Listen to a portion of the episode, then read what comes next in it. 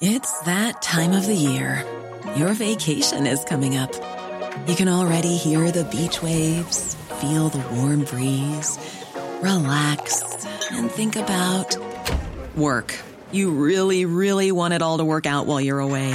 Monday.com gives you and the team that peace of mind. When all work is on one platform and everyone's in sync, things just flow wherever you are.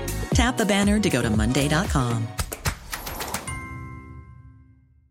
When you're ready to pop the question, the last thing you want to do is second guess the ring. At Bluenile.com, you can design a one of a kind ring with the ease and convenience of shopping online. Choose your diamond and setting. When you find the one, you'll get it delivered right to your door. Go to Bluenile.com and use promo code LISTEN to get $50 off your purchase of $500 or more. That's code LISTEN at Bluenile.com for $50 off your purchase. Bluenile.com code LISTEN. This is your Times Daily World Briefing on Thursday, the 27th of January. I'm Emily Wither. And I'm Emily Ferrier. In the United States, there's a battle brewing for control of the Supreme Court. Still make a lasting impact, regardless of whether it changes the makeup of the court or not. And Prince Andrew asks for a jury trial as he continues to deny sexual assault claims. The idea that he's going to stand trial in America for this is extraordinary. The Times Daily World Briefing. A decision looms in the United States that may influence lawmaking for decades. Supreme Court Justice Stephen Breyer may retire this summer, paving the way for Democrats to nominate his replacement with their razor thin Senate majority. But the chamber's top Republican, Mitch McConnell, has made clear he would block any Biden nominations to the court if his party regains the majority. White House Press Secretary Jen Psaki said Biden will honor his presidential election campaign pledge to nominate a black woman to fill any Supreme Court vacancy. Well, I've commented on this previously. The president has uh, stated and reiterated his commitment to nominating a black woman to the Supreme Court and certainly uh, stands by that. Um, for today, again, uh, I'm just not going to uh, be able to say anything about uh, any specifics until, of course, uh, Justice Breyer makes any announcement should he decide to make an announcement. Neither the White House nor the Supreme Court confirmed Breyer's retirement plans. Professor Caprice Roberts, visiting professor of law at the George Washington University Law School, told Times Radio Biden has pressure to fulfill his promise, but may have difficulty. You can bet inside the White House, they've been vetting for a while. So I assume uh, that they will um, potentially come through with that promise. But it's not like there are a ton of people to choose from because, at least for the traditional path, you'd look for people that have been, uh, let's say, on a federal court of appeals. That would be the nicest way because you know there's already been a vote for their nomination in the past and confirmation process. Um, so that list, if he goes traditional, there, there aren't as many as you might expect to choose from. The Senate's filibuster rule that requires 60 of the 100 members to agree to advance most legislation doesn't apply to judicial nominations, meaning Democrats could confirm a Biden pick with just their 50 members and Vice President Kamala Harris's tie breaking vote.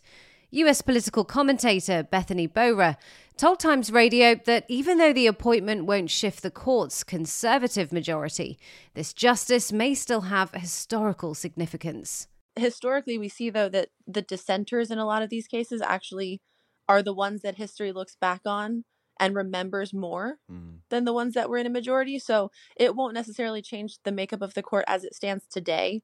But in the future, people who look back at this court could look at this nominee and this potential justice and see decisions that they made or disagreed with, and it could still make a lasting impact, regardless of whether it changes the makeup of the court or not. According to US media, Breyer and Biden are scheduled to make a public appearance on Thursday, where the justice is set to formally announce his retirement. From the logistics of the law to an actual courtroom case, the Queen of England's son, Prince Andrew, has demanded a jury trial in the civil sexual assault case against him by Virginia Giuffre. Giuffre alleges that the Duke of York sexually assaulted her in three locations between 2000 and 2002 when she was being trafficked by convicted pedophile Jeffrey Epstein. The Duke has always strenuously denied the allegations. Court documents filed in New York yesterday stated that he wanted a trial by jury. Lisa Bloom, an attorney who has represented eight Jeffrey Epstein victims, gave her thoughts on the announcement to Times Radio. This is really meaningless that he's asking for a trial by jury. And that's because Virginia, in her complaint, which started the case, asked for a trial by jury. If one party asks for it, there is going to be a trial because people have a constitutional right to a trial by jury. So she's already put it in writing. She's already asked for it. It's going to happen. And so him putting that in his answer, I think, is just a PR move. Sarah Baxter, writer of American Diary for the Sunday Times of London, says she's surprised at the move by Prince Andrew. To have a royal charged with um, the level of sexual abuse that Virginia Giuffre has claimed uh, the idea that he's going to stand trial in America for this is extraordinary. And yet, at the same time, it might be a tactic to pressure Giuffre and her lawyers into accepting a settlement. Who knows? But it's a very, very aggressive posture by Prince Andrew. But LA reporter KJ Matthew told Times Radio this is often a tactic used to try to get sexual assault cases dropped in America. It is very hard for a victim like that to come forward and to be able to recount all the things that she's alleging were done to her. And she will have to answer to all of those, all the details, and be able to tell her story, but also answer the questions that his attorneys will levy at her. It'll be very, very difficult. And sometimes, especially here in the US, you will see people drop a case because they just don't want to undergo all that pressure. On the way, China makes changes to testing rules to help lower the number of people infected, and a long running scary movie franchise draws to a close. The Times Daily World Briefing. In France, rainbow flags and joyful cheers of love have filled some streets in the country. A new law has been passed criminalizing the use of conversion therapy, an extremely controversial method which people used in an attempt to stop or suppress someone from being homosexual or wanting to change gender. There are still a number of countries that still allow the process to take place, but in France, that's no longer the case. After the measure was passed unanimously by the National Assembly, 142 votes to zero. Anyone who tries to carry out the so called therapy risks a fine of 30,000 euros and two years in jail. The bill will take force in the next 14 days. The row between NATO and Russia over Ukraine is beginning to sound like a bickering couple, just ones with nuclear weapons. It's over whether Ukraine could join NATO. Russia says never, never, never. NATO says we can do what we like.